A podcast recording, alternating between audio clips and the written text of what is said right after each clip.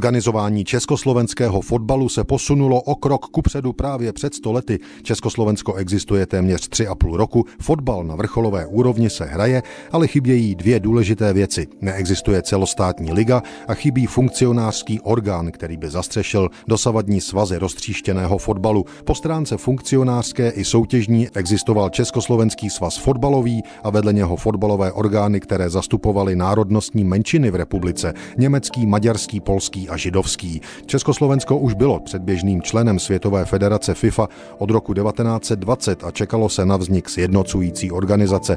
To se tedy nakonec stalo 26. března 1922. Český fotbal ovšem po funkcionářské stránce bere jako datum svého startu 19. říjen 1901, kdy ve staroměstské restauraci u Zlaté váhy naši předkové založili Český svaz fotbalový. 26. březen 1922 na tuto událost logicky navazoval.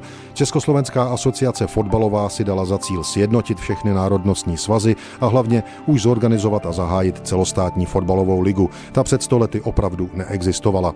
Od roku 1896 až do roku 1924 se hrála nepravidelně pořádaná soutěž zvaná Mistrovství Čech a Moravy. Plnohodnotná ligová soutěž to ale nebyla. Na ní se členové celostátní fotbalové asociace dohodli v roce 1923. První oficiální ročník se pak odehrál o dva roky později. Ovšem jen za účasti klubů z Prahy a středočeského kraje.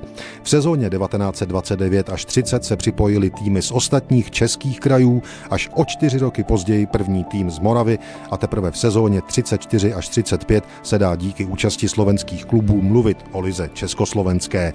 A jak to bylo s Československou asociací fotbalovou dál? V době protektorátu a slovenského státu měly obě entity své vlastní fotbalové asociace. Po válce byla Československá asociace fotbalová obnovena, po roce 1948 ale zanikla. Tento název si fotbalisté obnovili po roce 89 a používali ho až do konce roku 92, kdy Československo zaniklo. thank you